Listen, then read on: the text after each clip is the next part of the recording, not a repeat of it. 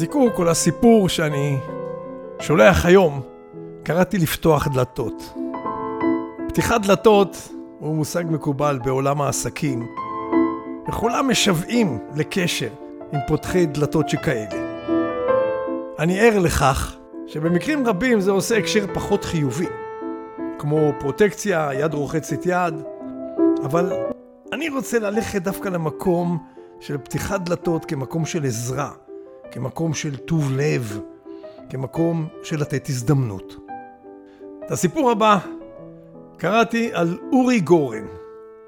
בסוף אני גם אעביר לכם מי הוא. וכך הוא מספר בביוגרפיה שלו. שבת בבוקר, ואנחנו סועדים ארוחת בוקר בביתנו עם בני משפחה וידידים. הטלפון מצלצל ומישהו מבקש אותי. אני עולה על הקו ומעברו השני של הקו נשמע קול מהוסס שמתנצל על ההפרעה בשבת.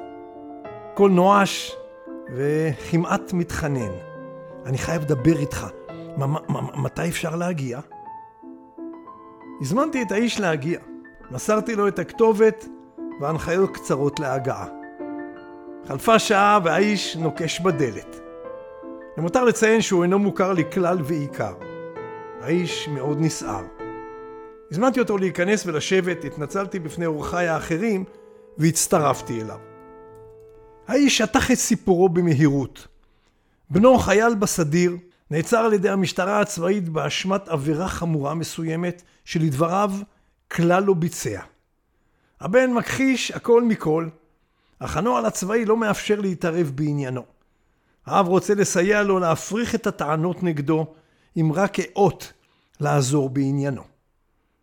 הוא סיפר לי היכן עצור בנו, והבטחתי לו שאעשה כמיטב יכולתי ואנסה לברר את העניין.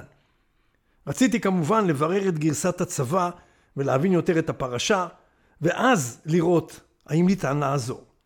האיש עזב, אסיר תודה על שהקשבתי לו, ואני אני חזרתי לאורחיי. לפנות ערב ניסיתי לפתוח כמה דלתות. התקשרתי לידיד שלי, מנסה לבדוק איך אפשר לעזור לבחור ולהתערב בעניינו, אם בכלל, במסגרת הצבא. מהר מאוד התברר שאכן הכל מקורו באי הבנה מסוימת שהובהרה כעת. התערבותי הועילה, והבחור שוחרר ממעצר. ועכשיו מגיע החלק המעניין.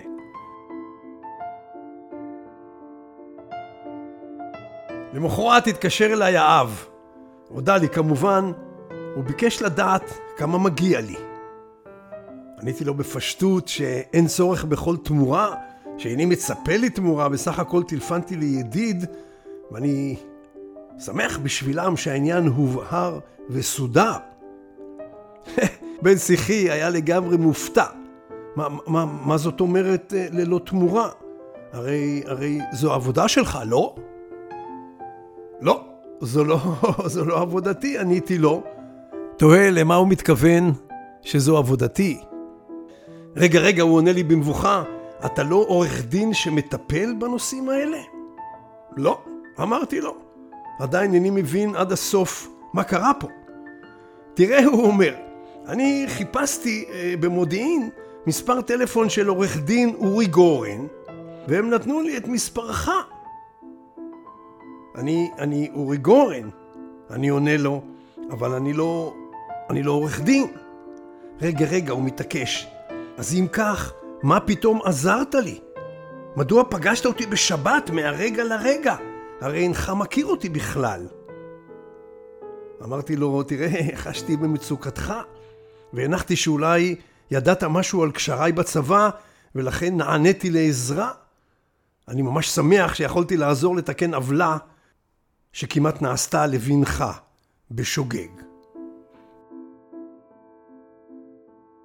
האנקדוטה הזו לקוחה מהביוגרפיה של אורי גורן, שערכה כלתו נאוה גורן.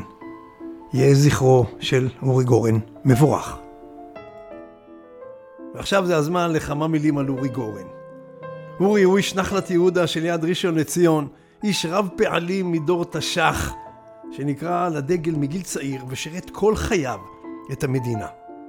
החל מפיקוד הספינות מעפילים, המשך בתפקידי פיקוד בכירים בצה"ל, ביחידות קשר ומודיעין, וכלה בניהול תעשייה בישראל הצומחת. ואיזה שיעור קטן ויפה הוא נותן לנו כאן. שמעט, אני מניח, היו נוהגים כמוהו, שיעור מעודן של צניעות, של טוב לב, של עזרה לזולת. וכדאי שנזכור כולנו תמיד, שכמו שטריקת דלת כמוה כחוסר נימוס והפניית גב, כך פתיחת דלת כמוה כהושטת יד. זיקוקין דינור, שוק הדינור.